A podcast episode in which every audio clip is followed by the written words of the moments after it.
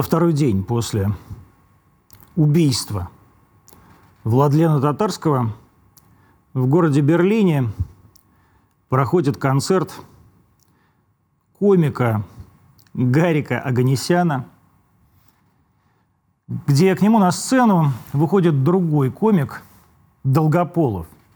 Я, откровенно говоря, уже не знаю, как его имя, потому что он вроде решил, что он бинарная личность. Он то ли мужчина, то ли женщина. И вот это существо выходит на сцену и дарит этому самому Аганесяну шутливую статуэтку,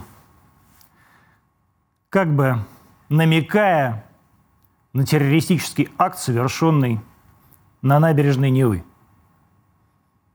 Смеется Гарик Аганесян, смеется Долгополов, что самое главное, ржет весь зал.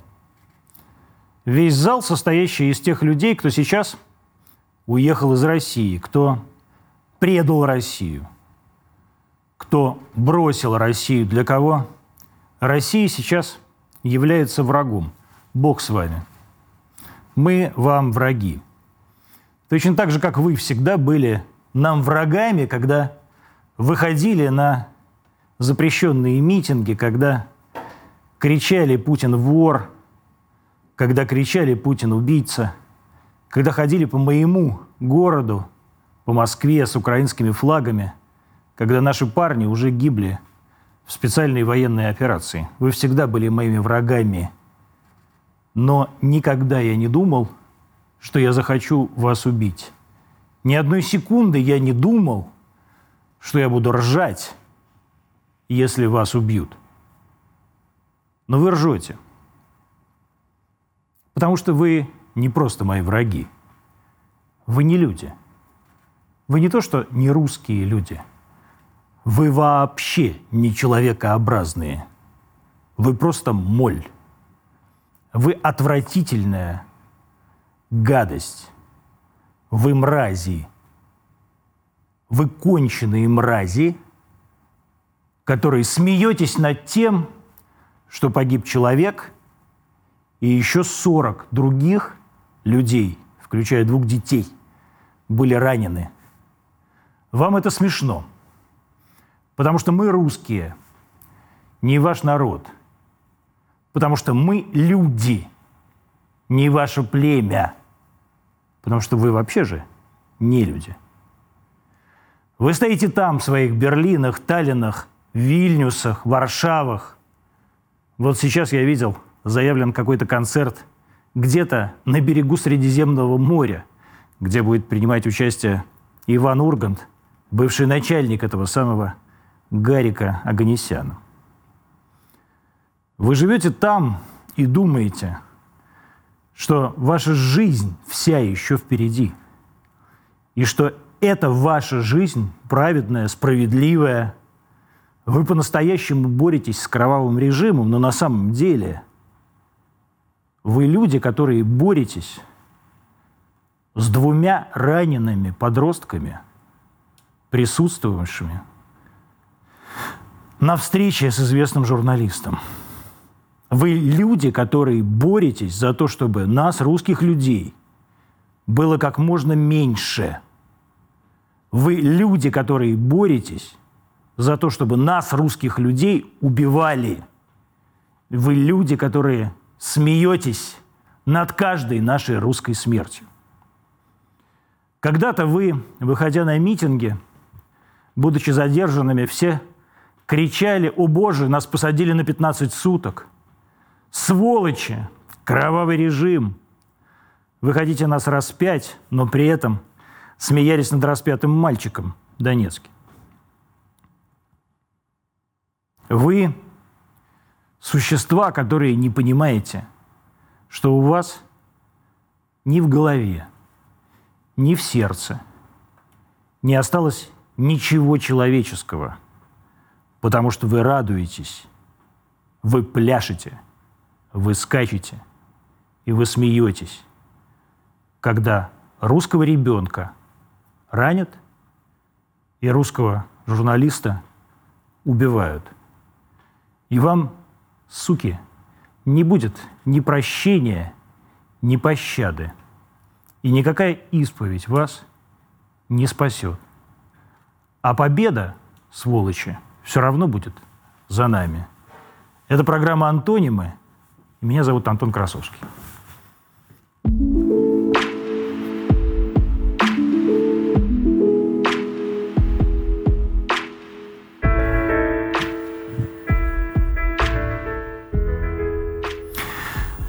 Сегодня в прямом эфире антонимов, а это прямой эфир, а, рэпер, художник Дима Бамберг, он же Шок.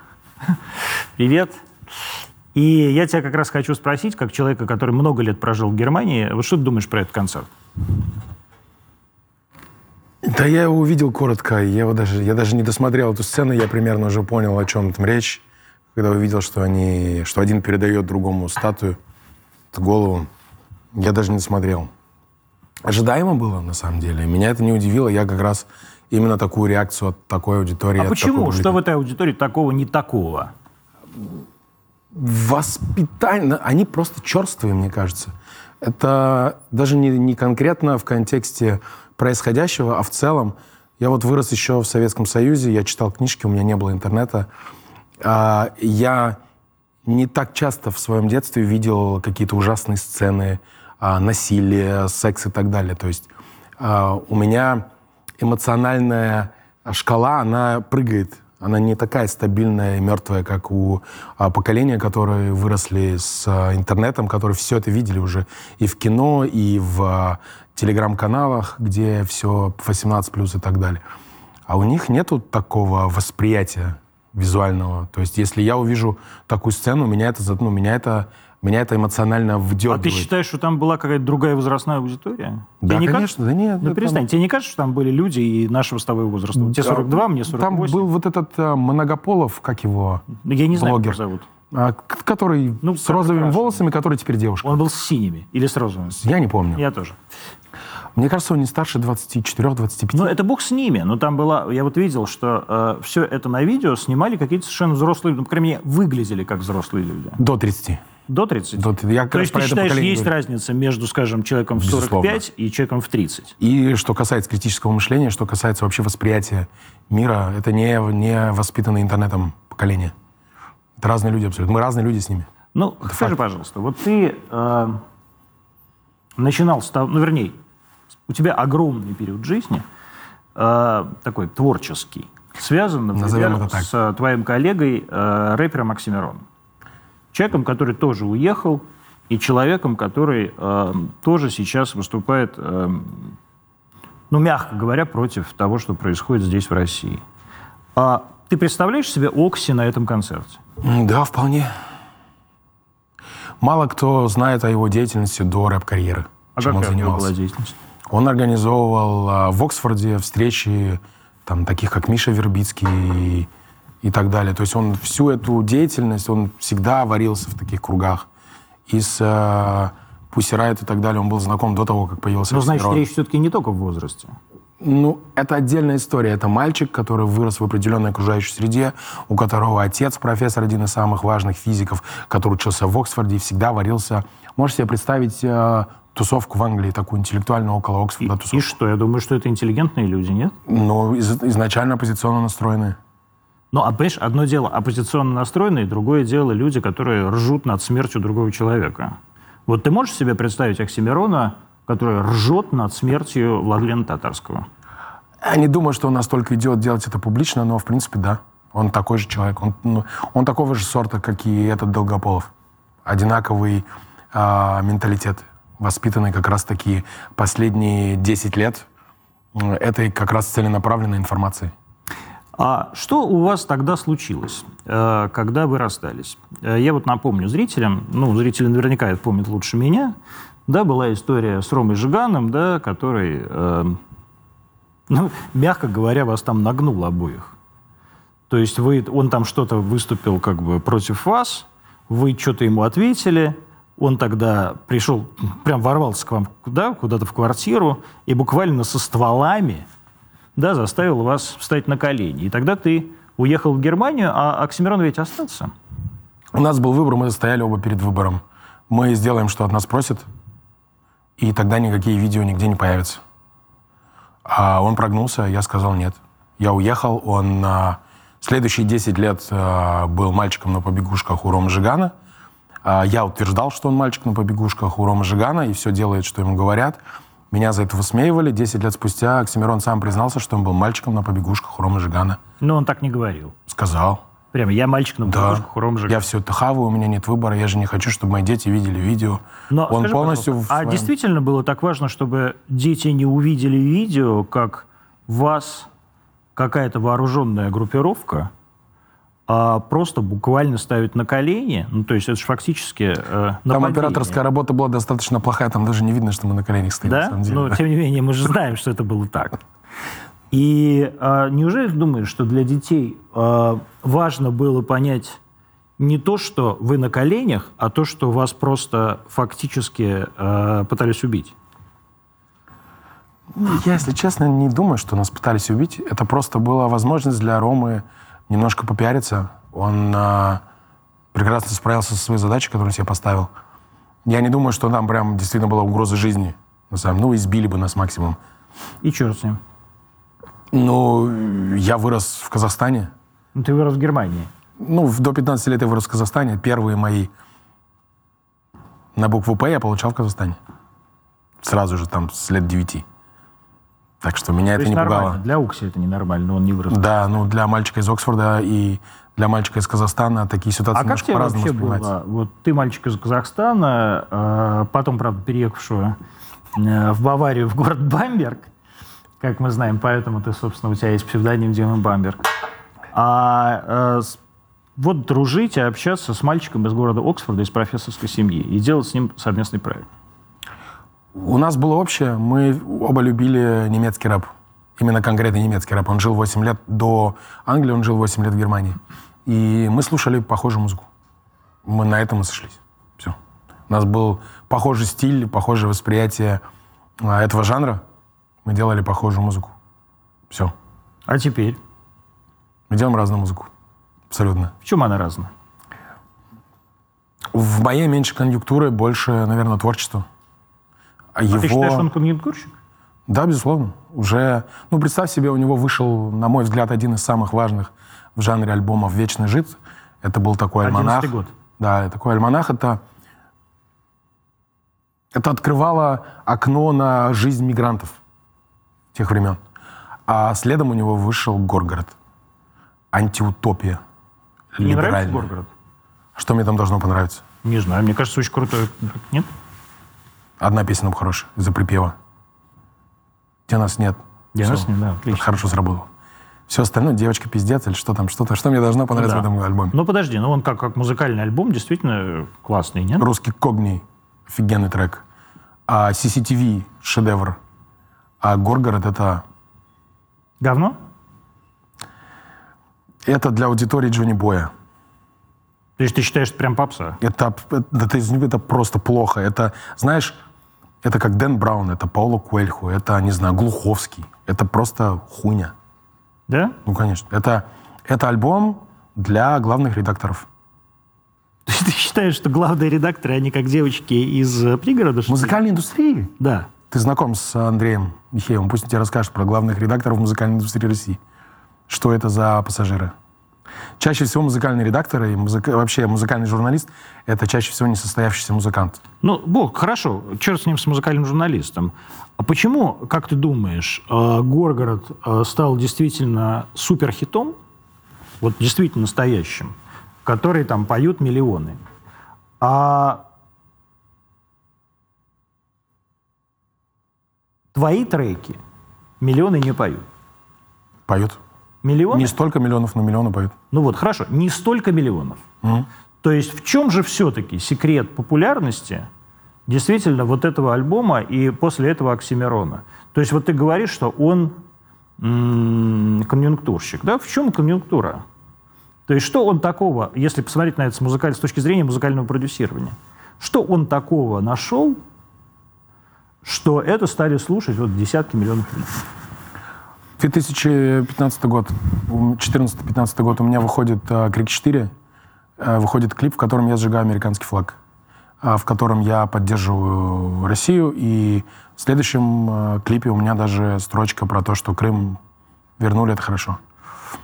А у него в 2015 году выходит «Горгород». А 80% э, музыкальной индустрии, творческой общественности в России, не секрет, 80% либерально настроены оппозиционеры. Кого будут поддерживать? Или давай, постфактум, можно сказать, кого поддержали?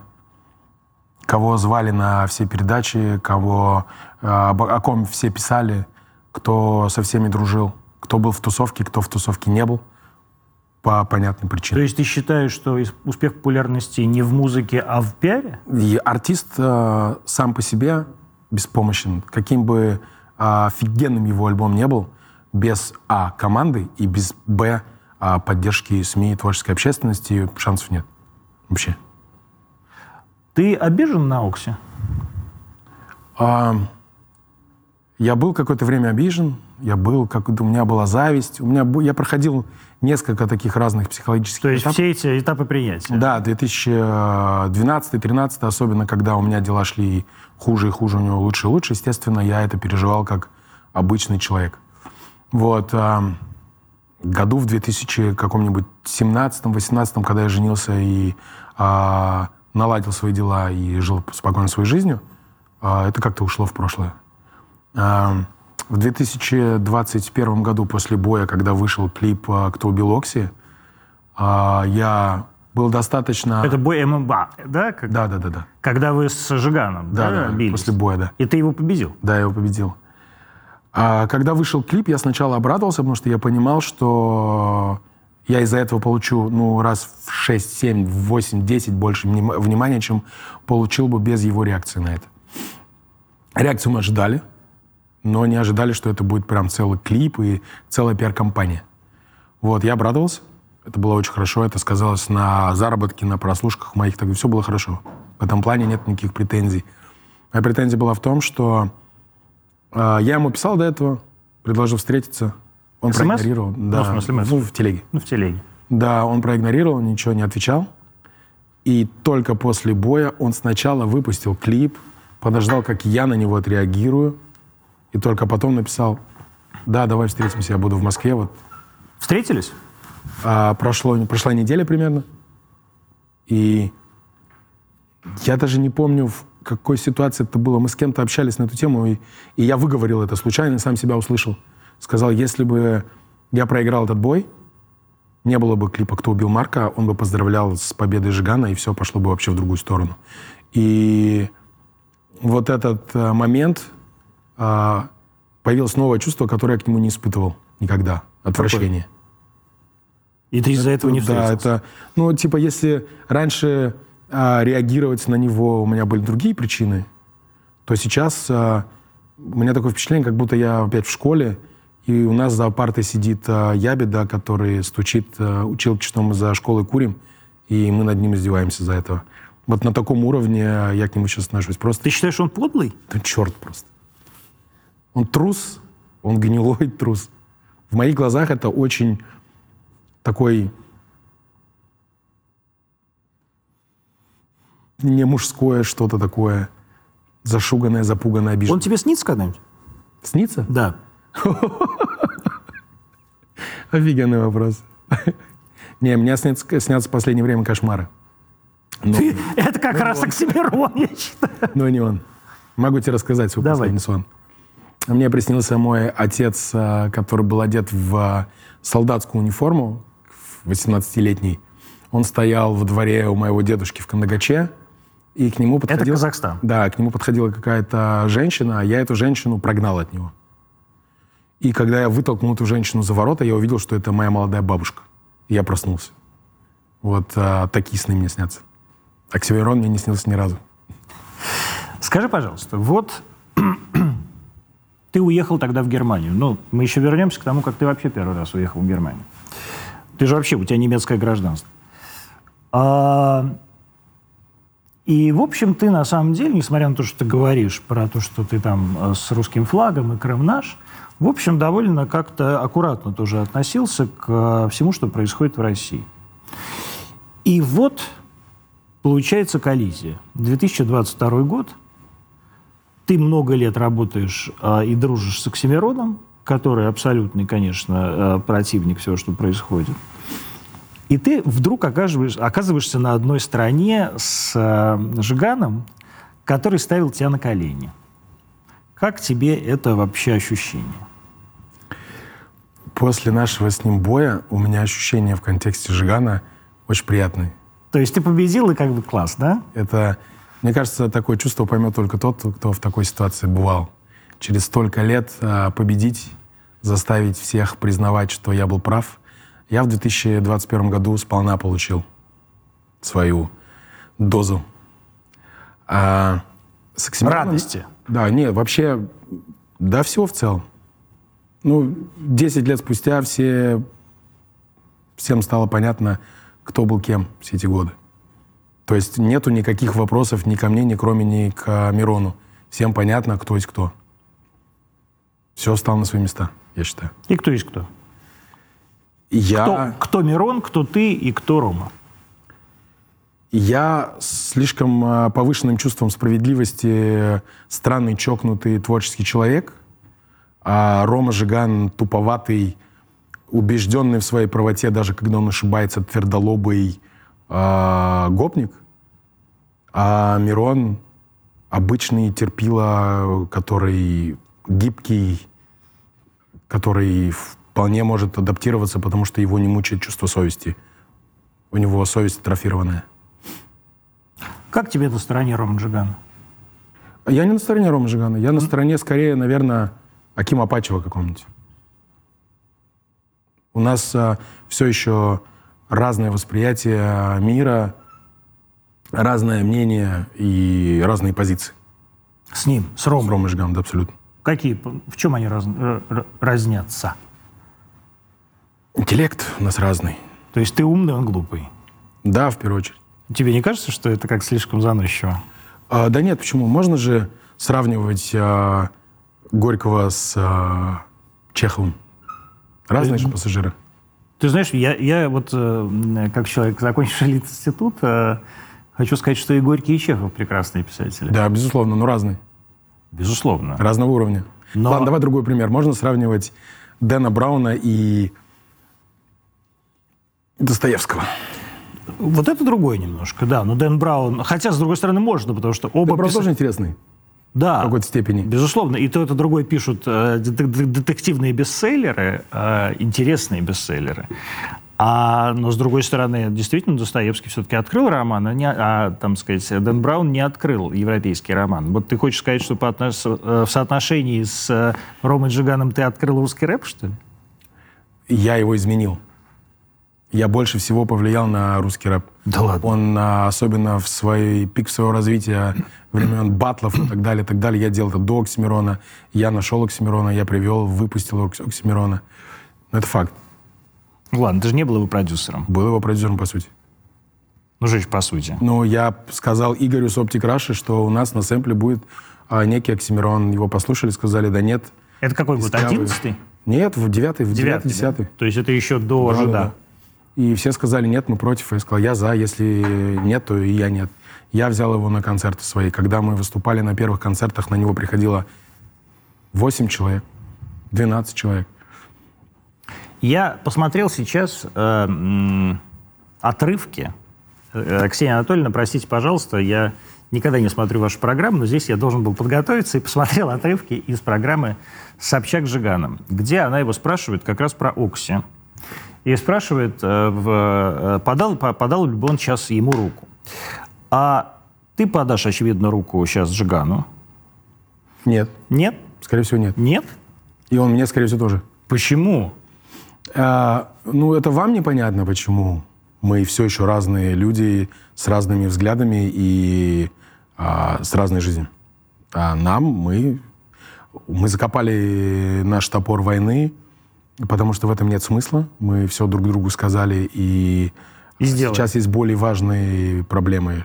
И раз мы все равно плюс-минус на одной стороне, он возит гуманитарку а, и в, по госпиталям, и на Донбасс и так далее. То есть от него больше пользы, чем от какого-нибудь Оксимирона сегодня для страны. Но и ты был в Ростове, я знаю. Ну, я был, да. И у тебя была проблема сейчас э, с въездом в Донецк. Я знаю, что ты хотел поехать в Донецк. Я поеду в Донецк в ближайшее время. Но ты не смог поехать в Донецк, потому что у тебя сложности с документами. Да, у меня нет понимаю? статуса. То есть у тебя нет до сих пор русского гражданства. А, то есть у тебя немецкое гражданство. Правильно я понимаю? Твоя жена российская гражданка. А более того, на тебя возбуждено уголовное дело в Федеративной Республике Германия. По какой статье?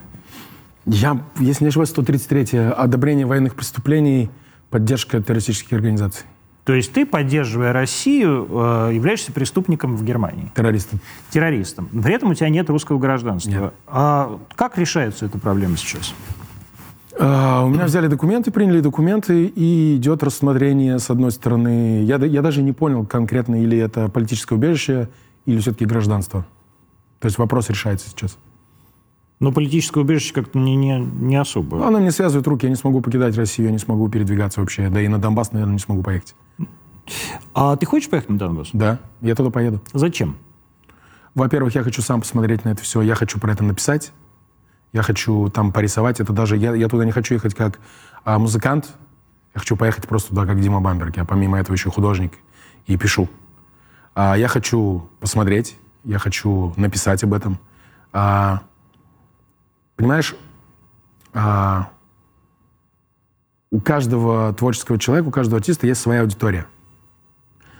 А, очень много ребят, которые катаются по тем местам, и об этом пишут, у них э, определенно одинаковая аудитория, что у Птахи, что у того же Рома Жигана. А, моя аудитория, она примерно та же самая аудитория, что и у того же Оксимирона. То есть это просто ребята, которые любили рэп в 2009, 2010, 2011 году. У нас все еще общая аудитория. А вот этой аудитории никто оттуда никогда ничего не рассказывал, не показывал. Я, наверное, один из первых, кто вообще стал об этом говорить а, потерял часть аудитории и так далее. Потому что она либеральная. Да. И мне кажется, это одна из причин, почему в том числе и Аким Апачев хочет, чтобы я туда с ним поехал, потому что он это тоже осознает, он понимает, что моя аудитория не имеет возможности заглянуть туда. Они не подписаны на Соловьева, Симонян. Они, и меня. Вот, они не слушают Птаху и Рома Жигана. Вот, поэтому я окно для определенной аудитории, которая тоже должна об этом знать и видеть. Это вот я вот так вижу. А Плюс как... для меня творческий, мне нужен этот, а, а, эта информация, чтобы она у меня была в голове, я хочу ее рефлексировать. А вот что для тебя в этом контексте, как для художника и как для поэта, важнее? А, справедливость этой войны или сама война?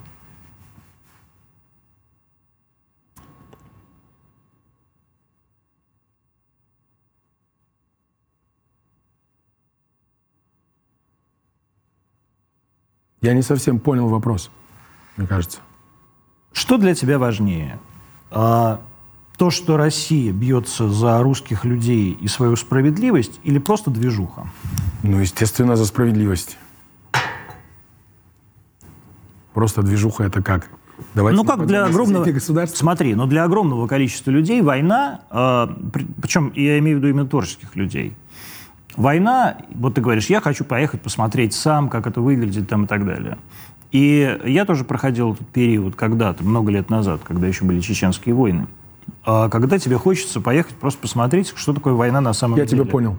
А, я не хочу туда ехать. Я боюсь туда ехать. Мне страшно туда ехать. Я до сих пор никому нигде в интервью не говорил про мои впечатления, про то, что я увидел, о, о чем я говорил с ранеными в военном, военном госпитале в Ростове. То есть э, меня туда не тянет. Я туда ехать не хочу. Я туда ехать боюсь, если ты об этом. Я понимаю, что ростовский госпиталь был для меня уже тяжело, и представляю, что поездка туда, это будет еще посложнее. А о чем вы говорили с ранеными в военном госпитале? Когда-нибудь я об этом расскажу. Ну, Мне ладно. не хочется сейчас а, расплакаться не... в прямом эфире. Ну, мне кажется, ну, во-первых, я буду рад, конечно, я если знаю, ты расплачешься у меня в прямом эфире. Хорошечки. Но, э, и тем не менее, вот ты когда приехал, во-первых, как, как ты там оказался в этом военном госпитале? Моя супруга из э, Таганрога, ее мама, э, ее родители живут в Таганроге. э, дружит э, с девушками-волонтерами. Я слышал, как она созванивалась с мамой. Мама рассказывала про поездки в военный госпиталь, а, чего там не хватает. Рассказывала просто, что вот э, в каком состоянии людей привозят, а, чего нехватка и так далее. Вот, и... Это когда было? Да, наверное, за месяц до поездки. Я ну, помню поездка когда. когда была? А, тоже уже не помню, месяца три назад. Угу. И, зимой? Да. И мне супруга предложила, давай сделаем сбор и отвезем гуманитарку. У меня вот есть контакт к волонтерам. Они нам скажут точно, что им нужно, что нужно привезти. Давай это сделаем. Что вы собрали? А, денег много собрали мы. И поехали, купили носки в нижнее белье, термобелье, обувь, а, теплые вещи, теплые куртки а, и так далее. Ну, вот такое все. В основном э, термобелье ушло на фронт. Термобелье в госпитале не понадобилось никому. Это очевидно. Да. Но мы ходили по этажам и раздавали самые обычные вещи. У волонтеров была еда с собой, э, фрукты, овощи и в основном вещи как раз-таки. Вот, потому что чаще, чаще всего привозят... Ребята раненых. узнавали тебя? А сначала нет, потому что там вообще не было... Я вообще не видел людей младше 30. Вот. А только под конец там несколько человек меня узнали, и волонтеры, и кто нас там сопровождал, тоже удивились, спросили, а вы что, музыкант? Я говорю, да. Ну, я не афишировал, что я музыкант. Я, наоборот, даже зашел, а сначала не принимали люди от нас ничего, говорили, не, у нас есть, все нормально, нет, спасибо. Вот, а потом нам один из а, там, пожилых людей, тоже фронт, с фронта, из ДНРовских, сказал, что обычно сюда приезжают как он выразился, ебалом поторговать, да. Угу. И поэтому, ну, не любят это. Вот, скажи просто, что ты вот с женой сами привезли. Вот мы стали заходить и говорить, что мы не от партии, мы не, ничего не хотим, ни фоток нам ничего не надо. Вот мы с супругой собрали, сами привезли, вот нам ничего за это не надо. Давай я перефразирую вопрос. Что тебя в этом госпитале больше всего поразило? Да, эмоциональное какое-то как люди к этому относятся. Были моменты, где вот как раз человек, который меня узнал, он тоже был уже постарше, ему было лет 28. Такой пухляж, веселый, он там всех веселил. Я зашел, а он как раз из э, с Донбасса. Он говорит, о, Бамбек, это что ты, что ли? И все, а кто это? Он, да, я его давно слушаю, такой веселый мужичок. А у него голова была в скрепках. Не, не шита нитками, а прям скрепки. Вот, ну, и... А, мы что-то общались, вот, и они все говорят, что вот сейчас заживет, мы сейчас обратно их обратно мочить и так далее. Вот, и когда, и как раз вот под конец, часа через два, а, выходили ребята, их ждал автобус внизу, и их везли обратно на фронт. И вот он был один из них, и ему говорили, быстрее, сейчас автобус без тебя уедет. Да, да, сейчас можно сфоткаться, можно сфоткаться. У него какой-то старый был телефон, он заедал, он не мог со мной сфоткаться. Он говорю, поехали, мы сейчас тут оставим. Да, да, сейчас, ладно, мы поехали их мочить, и побежал туда. То есть это не знаю, ну, там много было моментов. Было что-то самое страшное, что ты там увидел? Страшно было видеть э, ранения. В каком э, состоянии иногда люди возвращаются с фронта. Там люди без конечностей каких-нибудь. Или э, там в пол в крови и так далее. Вот, при этом нам э, волонтеры сказали, что мы застали еще не самое жуткое. Ты никогда такого не видел? Нет. Почему в 22 году ты вдруг окончательно выбрал эту сторону, нашу сторону? Я выбрал ее в 2014, потому что меня, естественно, заинтересовало, что происходит. Я помню все разговоры на кухне отца, дядек, деда. Нас очень э, много обсуждалось политики, потому что моя семья постоянно с этим сталкивались. Деда депортировали в 46-м из Кабардино-Балкарии, бабушку депортировали а, из Одессы. Бабушка мне рассказывала, кто их гнал, куда. И бабушка, от бабушки впервые услышал слово «бендеровцы». И она до сих пор не знает, кто такой Степан Бендера, просто знает, что есть бендеровцы. Он Бандера, на самом деле. Ну, я знаю. Она не знает, она называет их бендеровцы. Вот. А, и поэтому я в 2014 году, естественно, а, совсем с другого ракурса автоматом стал уже смотреть на происходящее. А, слышал, что, как это обсуждается в моей семье, Которая живет в Германии? Которая живет в Германии. Ну, не, не, то, не только. У меня мачеха, она тоже украинка наполовину. У нее брат, а, не буду говорить где, опасно. Она с ним с 2014 года по скайпу регулярно созванивается. И я просто вот напрямую слышал от человека, который находится на Донбассе, что с 2014 года там происходит. Вот, поэтому я никогда в этом плане стороны не выбирал. А что ты слышал от них? Кто бомбит, что бомбит, что происходит, почему не выпускают. Да, тебе могу самый свежий пример рассказать. Давай. У меня на, в Берлине надо мной живет э, девочка. У нее ука- фами- украинская фамилия. Когда все началось, мы еще были вот в Берлине.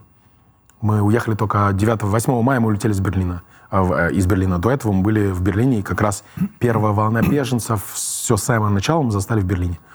И моя супруга созванивалась с мамой, а, она очень громко там готовит мне завтрак и что-то с мамой обсуждает.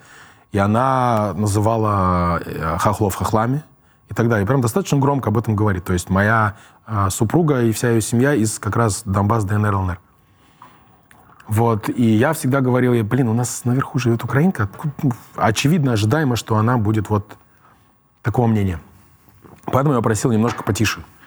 8 мая... Нет, Под, под- подсывал. да, я ее, конечно, подсывал, потому что я уеду, у меня квартира останется. И вот. А, Последний день проводы. На следующий день я на самолет а, в Хельсинки, из Хельсинки в Питер.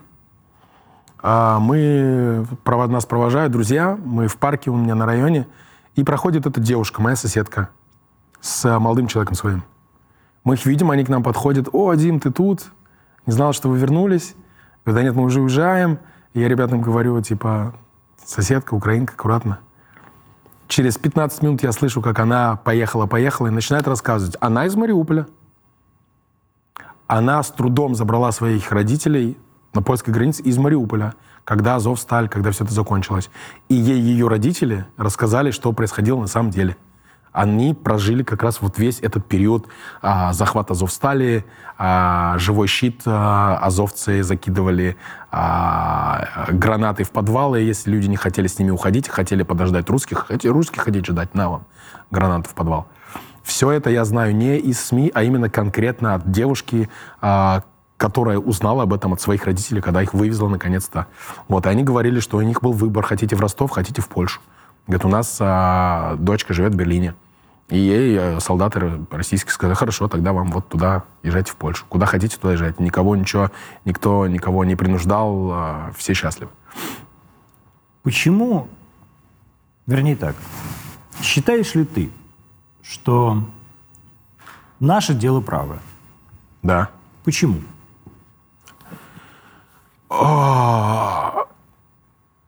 Потому что, давай, знаешь, я так с- совсем с другой стороны зайду. Потому что в этом замешаны США и НАТО. Господи, в пиндос чем тебе не угодили?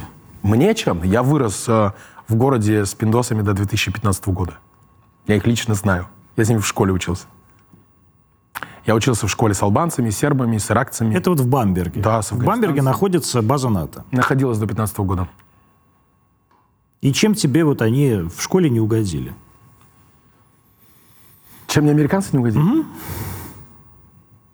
Несмотря так, мне, я не учился с американцами в одном классе. Я, У тебя есть столько времени на этот эфир? Это будет долгий разговор. Чем ну, мне не хорошо, да, ты пытайся вкратце, за пять минут. Югославской войной, Каддафи, первый Ирак, второй Ирак, Афганистан, Вьетнам, а, всем навязанным американским, тем, что я в подростковом возрасте не мог зайти в супермаркет, чтобы не увидеть где-то американский флаг, а, тем, что они в армию берут а, тюремщиков, у которых есть выбор а, в армию или в тюрьму, и поэтому в 2000, ну, до 2015 года я каждые выходные выходил и видел просто самое конченное быдло из США, черных мексов а, а, из гетто и нищебродов. Это там можно прям ну, очень большой материал собрать и рассказать, почему мне не нравятся американцы. Потому что а, я знаю, как а, албанцы и сербы, сербы дружили у меня в городе в школе.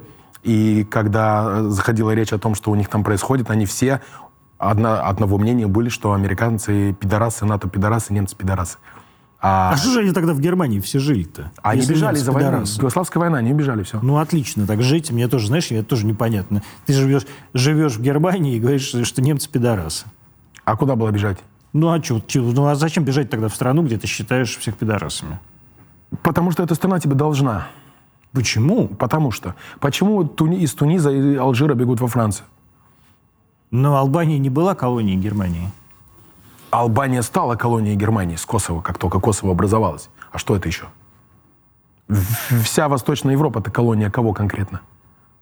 Судостроение в Польше было? Нет. Зашли в Евросоюз. Зачем Германии судостроение в Польше, если есть Росток, а, а, Киль и так далее? А в Татра, Магирус, а, Икарус, в Чехословакии, в Венгрии была, был, был- была автомобильная индустрия. Какая мощная, какой был рынок сбыта? Советский Союз, Восточная Европа, Китай, Япония. Есть там что-то? Ничего нет. Зачем Volkswagen по соседству автомобиль, автопром и так далее? Но, Ну, тем не менее, Шкода — это Volkswagen. а Шкод только название осталось. Даже, даже офис дизайновский до сих пор а, уже в, Но производство в Чехии. Ну и так далее. То есть э, Европа колония Германии. Греция вот сейчас недавно стала колонией Германии. Окей.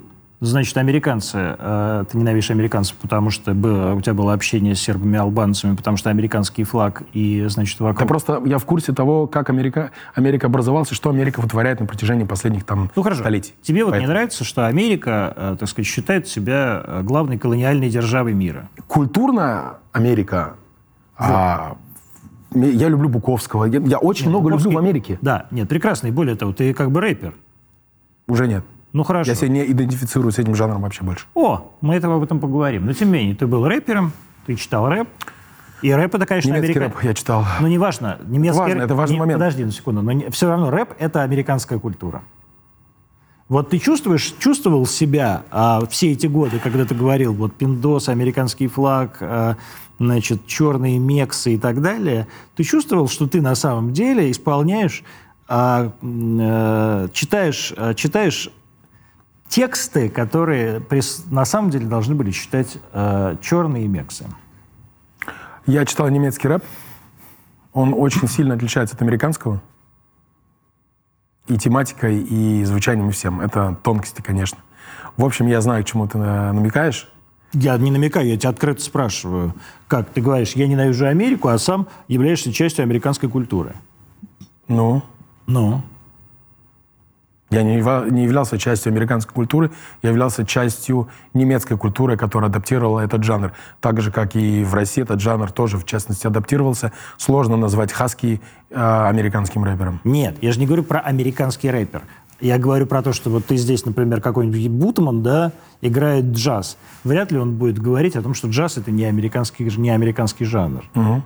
Да, так, а вот так же, и, так же и здесь. Э, Ты читаешь рэп, ты теперь не рэпер, это мы поговорим еще после.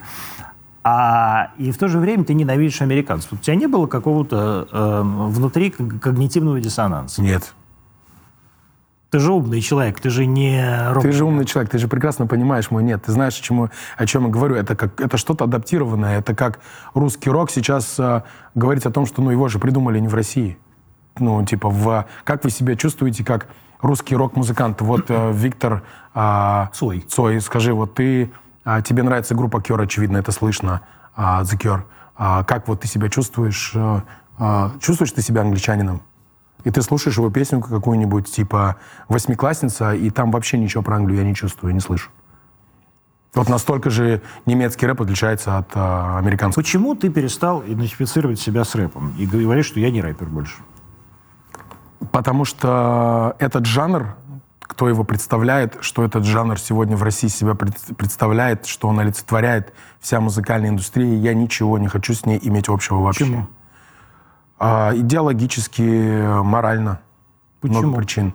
Ну, потому что он на 90% состоит из либеральных придурков, и потому что а, индустрия, будучи э, фанатично либеральной, выстроена по структуре того же кумовства и коррупции и всего остального. Что ты имеешь в виду? Ну, потому что там кукушка хвалит петуха за то, что хвалит он кукушку. Господи, всё это мне недавно говорил, говорила Маргарита Симонян. Главное, не вспоминайте ту самую басню э, Ивана э, Андреевича Крылова. А, ну, в моем случае это особенно. А, но как бы, а в чем, в чем там такая, а, такое уж кумовство в рэпе? Объясни мне, пожалуйста. То есть там что, это какие-то... Это же не семейная все история? Представь себе, молодой исполнитель Кирилл Низборецкий Тифест выпускает э, альбом, выпускает клип. Очень хороший альбом, очень хороший клип. И я слышу его, я давно с ним общаюсь, я знаю его с 13 лет. И с 13 лет его поддерживаю. Он выпускает прекрасный альбом и А крутой клип. лет? А? Сейчас ему сколько лет? Вот, он 25-26. А, ну, не знаю. есть Вот. А, а на The Flow в это время выходит э, про альбом рэпера Карандаша. Вообще Я- не знает, кто это. Никто не Я, знает. честно, кто- знаю только клоуна Карандаша. Никто не знает, кто это. Но это друг э, Руслана Манибаева, который концертный, концертный директор группы «Каста». Понимаешь? Ладно, можно сказать, ну, могли не знать о том, что появилось какое-то молодое дарование, э, сверхталантливое. Можно же? Ну, я начинаю им скидывать этот клип напрямую, отмечать их в Твиттере.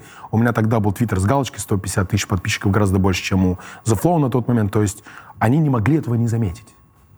Я пишу им, вот, вышел клип, зачем, кому нужен альбом Карандаша, вот, пожалуйста, а, клип молодого исполнителя, зовут Тифест, он из Украины, из Черновцов, талантливый парнишка, хороший, во, вот такой, офигенный, талантливый, пожалуйста, вот, удалите нахер все мои клипы, не надо никогда больше в жизни писать про меня, мне ваша э, поддержка не нужна, не пишите обо мне, вот, давайте вы удалите все мои клипы, вместо этого запостите клип Тифеста. Я писал это весь день, это был мой девятый твит, наверное, и появляется твит из Татьяны The Flow. Рекомендация дня. Тифест, клип, ссылка, альбом. До этого я писал, в личку скидывал Мише Панчину, это тогда а, был владелец молодого канала в Телеграме, нет, какой, ВК, паблик ВК, рифмы и панчи. Миша, вот, послушай, крутой, пожалуйста, ну, запостите его, это очень хороший парень, талантливый. Ой, я не вмешиваюсь в политику админов, там, типа, я им скину, если захотят, сделают. То есть им похеру. Ну подожди, они все равно запустят. Подожди, подожди, они запостили, потом ему написал скриптонит, потом его а, позвал Баста, взял его на газ и так далее, пошло. Но в тот день я выпрашивал, чтобы обратили внимание на молодое дарование. Ну, why not? А, а, Это же не их апостили- апостили. Карандаша, который, если даст концерт, 20 человек не соберет в Москве, Смоки Мо и так далее, всех забытых, сбитых летчиков. Вот это маленькая метафора того, как работает музыкальная индустрия. По-братски, а ты как относишься к Путину? Плохо?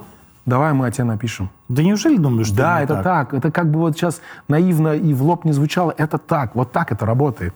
Но я не верю, Вот как прямо... Дудь приглашает сейчас к себе на интервью, вот так The Flow уже годами выбирала, о ком писать, кого поддерживать. Да ладно, то Да, есть вот, вот прямо так. ты не любишь Путина? Один, один белорус, второй украинец, третий гей, который сейчас живет в Берлине, Никитин, а четвертый концертный директор группы Каста.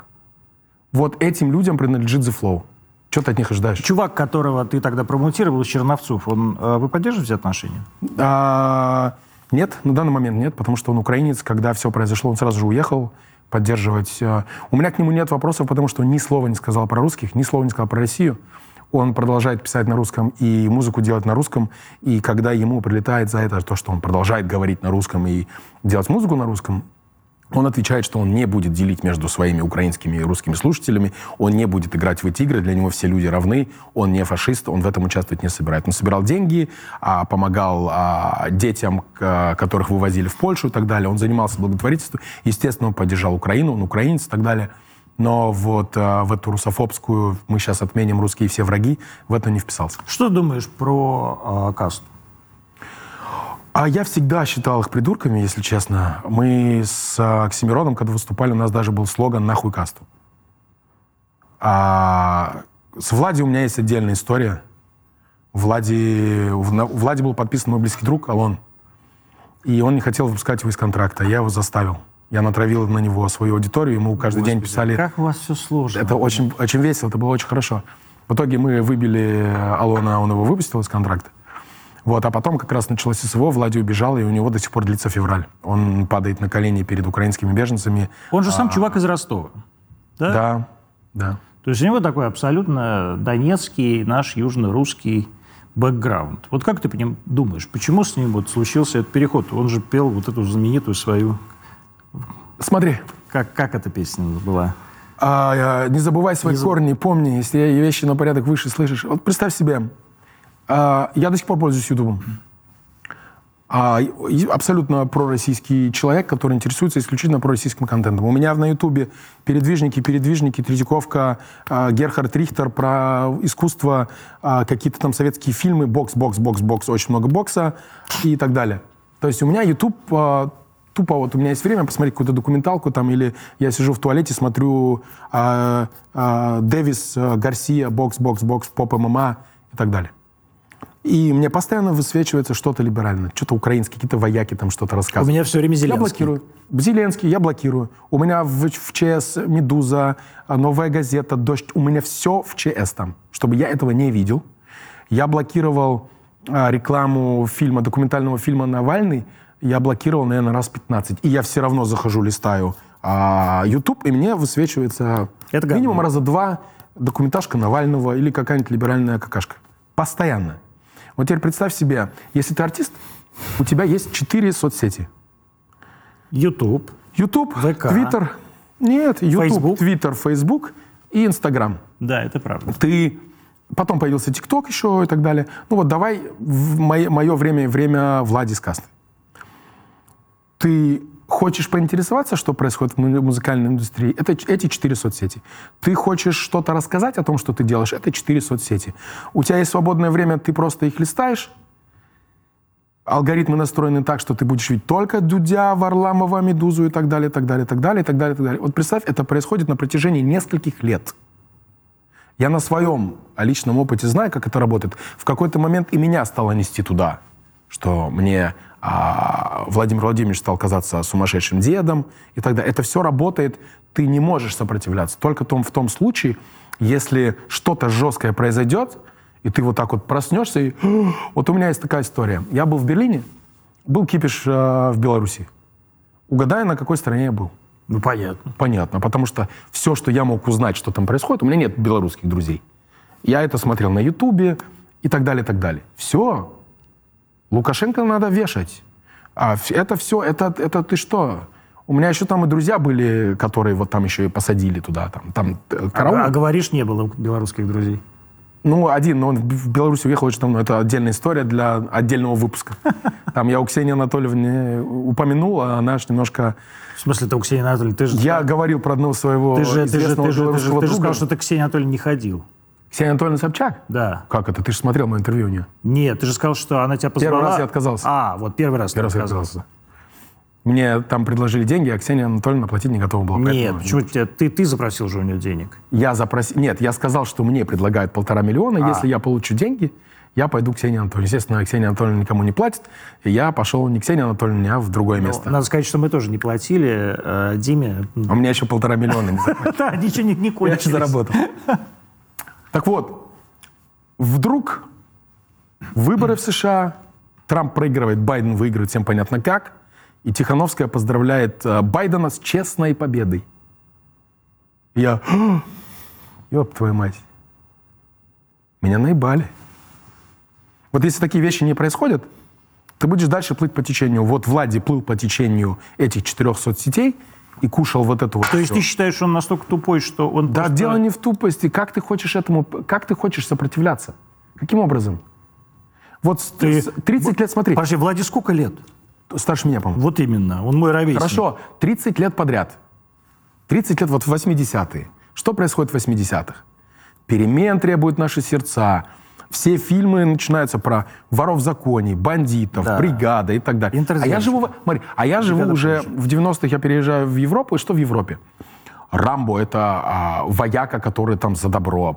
Карадо Кра- Катани — а, полицейский, который за добро. То есть в западном мире добро — это У вас тоже был полицейский, Карадо Катани? а, у- а в России добро — это вор в законе, это бандосы, вернувшийся с чеченской войны чокнутый а, мальчик, который едет а, в Америку права качать. То есть 30 лет подряд писатели, режиссеры, Ты сейчас музыканты... брата имеешь в виду? А? Не- Да, да, я брата имел в виду. То есть ты понимаешь, что 30 лет подряд воспитывали русского человека именно вот такими героями, такой музыкой. Как ты хочешь этому сопротивляться? Извини, пожалуйста, мы не гений. Я точно не гений. Только что Я говорили, ина- что ум- умнее, умнее, чем Жиган. Да вы нас опять с ним стравливаете. Я вам честно скажу, у меня к нему нету больше никакой ненависти, наоборот. Как, а, считались все, там, Оксимирон считался самым хорошим, я самым трусом, а он самым тупым, самым плохим человеком. Сегодня Оксимирон свалил собирать деньги для ВСУ, а мы с а, Ромой собираем деньги для военных госпиталей. Вот э, вся история. Там кто умнее, никто, естественно, не задаешь вопрос, я на него отвечаю, но у меня, кроме Жигану, меньше а, негативных а, эмоций, чем какой-нибудь Да бог с ним. Вот Логично. я просто к вопросу о Владе, который, да, взрослый человек. А ты говоришь, а ты о нем говоришь... Мне как- его жаль. Извини, пожалуйста, а ты говоришь о нем как о девочке 15-летней, которая, ой, живет в таком информационном поле, и куда же ей деться от этого информационного факт. поля? Я- ну что я- это, это факт? факт. Ну, это, Ну, факт. это же глупость. Как человек, в- человек который в со- в 48 лет э, Мы думает, все на одном... а, думает категории э, выкладки в Ютьюбе. Мы все на разном интеллектуальном уровне. Вот тебе повезло, ты достаточно а, стабильный интеллектуально и смог этому противостоять. Вот Владя не смог, что теперь? Вот он не смог, да, он тупее, чем ты. И, чуть- и и тупее, чем ты. Да Не, подожди, я на это тоже подсаживался. Я просто вовремя как-то вот случайно из этого выпал и понял, так, стоп. А как ты вот так. из этого случайно выпал? скажи? Случайности? Ну вот как? Расскажи. Вот что такого произошло в твоей жизни? Что Да, ты много. Поддерживал Тихановскую, а вдруг раз такой? Да, Тихановский это лайтовый пример. У меня есть другой друг. Он гораздо весомее, чем Тихановский. Ну, А. Тихановская нет, вообще не твоя подруга, наверное. Образно. Я знакомлюсь э, с одним человеком, который какое-то время был а, менеджером Сереги. Черный бумер, черный, Черный бумер, да. Его зовут Виталий Шкляров. И я знаю прекрасно Виталика. Вот. Я знакомлюсь с Виталиком в Берлине. У нас общий друг Боря, он тоже сейчас там в Берлине достаточно а, большой бизнесмен. И мы какое-то время вместе тусим в Берлине, общаемся, все хорошо. Потом Виталик уезжает. Уезжает в Америку писать диссертацию. И женится там между А мы, прочим. мы, мы, мы-то не в курсе, я вообще не в курсе, я не настолько тесно с ним дружил. У нас общий очень близкий друг есть просто. Он, Боря, для меня прям один из моих близких друзей, которого я знаю больше 20 лет. И с Виталиком они десятилетия общаются. Виталик возвращается, и оказывается, он женился там в Америке, у него На жена- которая работает в Госдепе. Вот. У него ребенок от него и так далее. Потом через какое-то время он возглавляет а, предвыборную кампанию Берни Сандерса. Ну, не возглавляет никого Берни Сандерса. Не, пере- это все... Короче, Это, это Виталик так всем рассказывал, что он что-то возглавлял там, на бог самом деле. Ну, неважно. Бог с ним. Тогда меня эта политика вообще не интересовала. Я просто знал, что какой-то белорусский парень, который рэп читал с Серегой, был А он рэп читал? Да, он, есть Я видео, где он рэп читает. вообще. Да, он рэп читает. Да ладно? Да. Шкляров? Да. Да ладно? Да. Come on. Вот. И потом Виталий Шкляров, естественно, и Лукашенко сажает его одного из Нет, первых. потом, потом, потом, сейчас извините, потом, значит, Шкляров, чтобы вы понимали, друзья, работает на компании Ксения Анатольевны Собчак вместе со мной. А, А Любовь Соболь утверждает, что она с ним не знакома. А, а это не связанные вещи. Это любовь, я тоже не знаком с Любовью Соболь, кстати. А, Это- ну, Любовь Соболь А утверждает, не знакома, что она не знакома с Шкляровым. Ну и что? Ну а какая связь между Ксенией Собчак и Любовью Соболь? Это как раз не связанные вещи. А потом действительно Виталик э, делает какую-то там прекрасную работу, как ему казалось. А потом он действительно уезжает в Беларусь, он сам белорус. Да. И там его сажают в тюрьму на два месяца. И я понимаю, что у меня вдруг, значит, пропадают все, все из, телеграм, из телеграмма, все его контакты. А потом ну, мы как-то начинаем все нервничать. Ну, Виталик там, ну, несмотря на что, мой товарищ. И я пытаюсь там с кем-то говорить, вот, освободите Шклярова там и так далее. И Шклярова в итоге как бы там освобождают, ну, как бы ни, ни я ни при чем. Отдельным самолетом везут его. Да, куда-то, я не знаю, честно говоря. И вдруг у меня появляется Шкляров снова в Телеграме. И он мне, значит, начинает... И я ему пишу, Шкляров, ну ты что? И он мне говорит, ну там типа, спасибо за помощь, мы как-то вот... Ну вот, это вот это все. И я думаю, господи, блин, ну почему это я? Вот все, почему это со мной? А теперь представь такую историю. Я иду а, с друзьями а, по Москве, доктор Живаго на углу, Тверская. Да. Националь. Нам навстречу, а как раз там, по-моему, Хабиб победил, и поэтому вся Москва была в попахах. Проезжали дагестанцы, там в попахах и так далее. Мы над этим посмотрели, из-за угла выходит человек, а мой товарищ говорит, а что у него рыжая папаха? Я говорю, может, это Варламов, и мы смеемся. Варламов проходит. Угадай, кто рядом с Варламовым. Кто? Шкляров. И он, о, Дим, привет, о, я привет. Варламов бледно, откуда может а, Виталий Шкляров знать этого рэпера, который Варламов терпеть не может. Вот. А почему тебя Он меня терпеть не может. Ну, там другие истории. Какие? А, да у него, его любимый художник Покрас Лампас.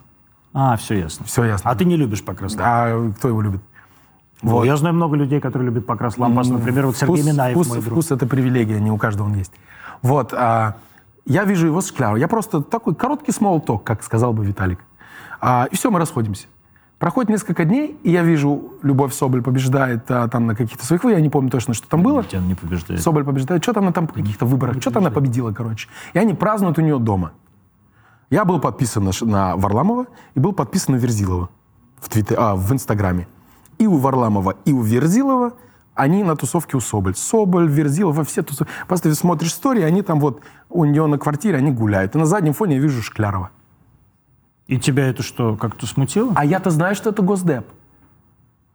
И когда Соловьев говорит, что вся эта либеральная оппозиция э, э, проплаченная, и все ха-ха-ха, там мы, конечно, там бабки от американцев получаем, у нас там инструктаж от американцев. И я вижу действительно Госдеповский, вот он. Ну ладно, Шкляров просто... Я, хорош, я очень хорошо и с уважением Да, отношусь. я- Дело не в этом, дело просто в том, что ты спросил меня, как, а как я стал Да. И сомневаться ты, в и, происходящем. и ты вот подумал, что Шкляров просто завез им бабла. Да, не подумай, я, что Шкляров завез им бабла, я просто понимаю, как это работает. Это все вообще не про то, что там наружу. Я такой, не- мне вот, вот не хочу.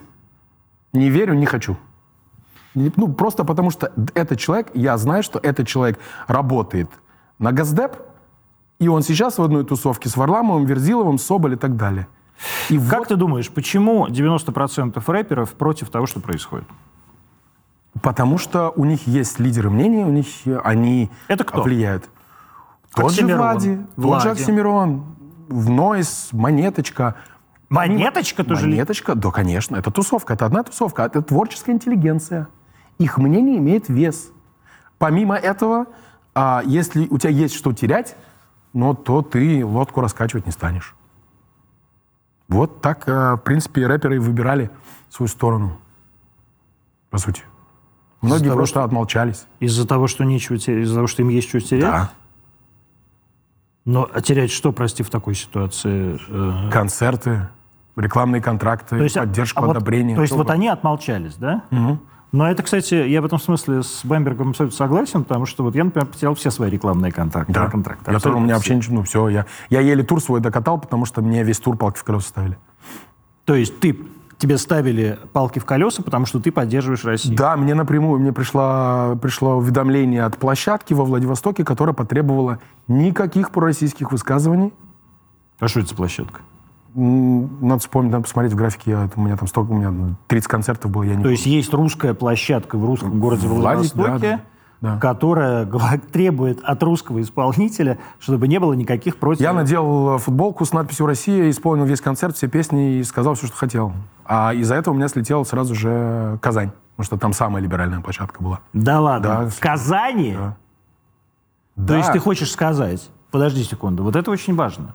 То есть ты хочешь сказать, что э, у нас в России Отменяют концерт. есть людям, целая сеть, Телеграм-каналы, ну, телеграм-каналы хуй с ними, а есть целая сеть площадок, которые контролируются через телеграм-каналы. которые отменяют концерты за пророссийскую позицию.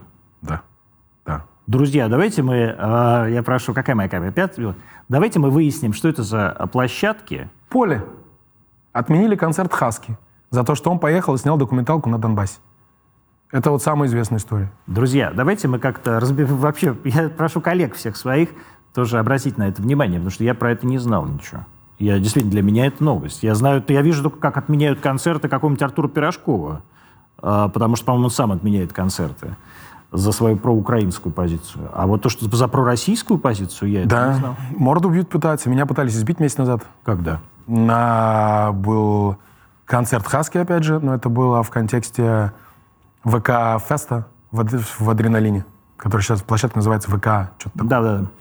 Я приехал туда на концерт, встретил там а, музыканта, краснодарского, кстати, а Сережу PLC, который в Твиттере назвал меня крысой за то, что я поддержал Россию и дал интервью Собчак.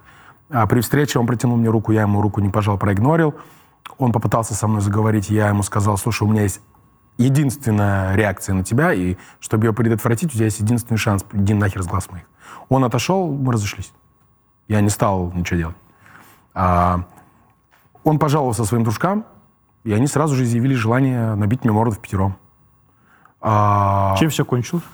у меня очень хороший тренер по боксу. Поделишься. А как ты себе видишь свою поездку на Донбасс? Что ты хочешь вообще от Донбасса? Я Поеду там порисую? Это ты говорил, да. Я вот, э, ты уже говорил про то, что ты поедешь порисуешь, что ты посмотришь, как это все действительно обстоят дела. Как ты действительно вот в контексте твоего приезда в госпиталь, то есть ты уже видел э, большое количество ребят, которые э, лишились рук, ног, глаз, лиц, я видел и таких, а, в этой войне. А, зачем после этого всего тебе ехать на Донбасс?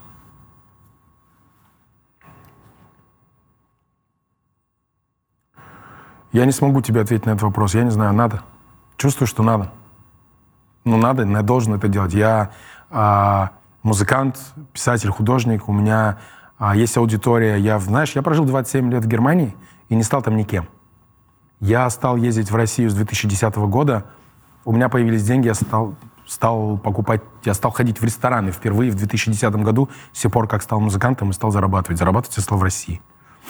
Я женился на русской. У меня процентов 90 друзей а, в России русские. То есть а, я снимаю квартиру на Маяковке. Учитывая, что я зарабатываю раз в 6 меньше, чем зарабатывал, я все еще снимаю на Маяковке и а, покупаю продукты в Азбуке Вкуса. И как бы мне здесь хорошо, я стал человеком и нашел и друзей, и семью. Ты наполовину немец, наполовину еврей. Да, я в 19 лет узнал, что моя мать еврейка. Ты считаешь себя сейчас скорее немцем, скорее евреем или скорее русским? Русским евреем. Немцем я себя считать не смог. Хотел очень. Очень хотел. Но не получилось. Меня... Ну, ты знаешь, ты переезжаешь в Германию, и ты чувствуешь себя богатым, потому что у тебя больше, чем у сына какого-нибудь прокурора Кандагача, города, из которого я приехал. То есть э, у моего отца сразу же Ауди появилась и так далее. Все хорошо. Через какое-то время ты понимаешь, что ты такой, знаешь, изолированный. Ты не немец. Они способны содержать большое количество мигрантов и заниматься благотворительностью, но ты не попадешь к ним, потому что ты не прошел определенную поэтапность развития человека. То есть там школу определенно закончил, гимназии, потом университет, у тебя должны быть определенные корочки и так далее. Вот. У меня этих корочек нет. Я не смог попасть туда, например, в художку. В художку я попал обходными путями. Я реставр... А, скульптор-реставратор церкви по образованию. Я еле-еле туда чисто случайно попал, потому что там бюрократия, там структура. Вот, не знаю, какой-то Алексей Боголюбов а, был а, матросом, а моряком, извиняюсь, и а, смог пойти в художку по ходатайству самого, самого императора. При этом ему оставили жалование а, моряка, чтобы он мог а, учиться в художке и себя содержать. Вот так это работает в России. Типа талантливый человек пригодится там лучше, чем вот это решили люди по логике. В Германии это не работает так. В Германии это работает, есть корочка, нет, иди нахер отсюда. То есть э, много моментов, которые ты, если не родился в Германии, не прошел эту поэтапность, ты не станешь полноценной частью этого общества. Вот ты как русский еврей сейчас. Как ты себе видишь а, будущее России в ближайшие 10 лет и себя в России на ближайшие 10 лет? А, как я вижу, как я хотел бы. Я хочу заниматься не музыкой, я хочу заниматься искусством, я хочу делиться своими навыками, скорее как художник больше. Хочу найти себе место в южных территориях. Я думаю о переезде куда-нибудь в Крым, Мариуполь, не знаю, где я пригожусь. А, и хочу работать где-нибудь, не знаю, может быть, а, в художке какой-нибудь, еще что-нибудь. То есть вот себя лично я вижу там. Как я вижу Россию, я думаю, это затянется еще года на полтора. Я думаю, это перейдет еще в Приднестровье. Я думаю, что с а, Польша зайдет как миротворцы, зайдут как миротворцы на Украине, это остановится в какой-то степени. А, ну а потом будет примерно то же самое, что было после Афганистана. Только с разницей, что Советский Союз рухнул, а Россия нет. То есть потихоньку не рухнет? Не, не рухнет Россия. Она бы рухнула. Все же ожидали, что корабль затонет, дефолт, все же это все ожидали. Не произошло же. Самое худшее же уже позади. Все самые жуткие прогнозы не сбылись. Это был Дима Бамберг. Он же «Шок». Программа «Антонимы». Это был прямой эфир. Завтра тоже будет прямой эфир. Мы встретимся с вами, как всегда.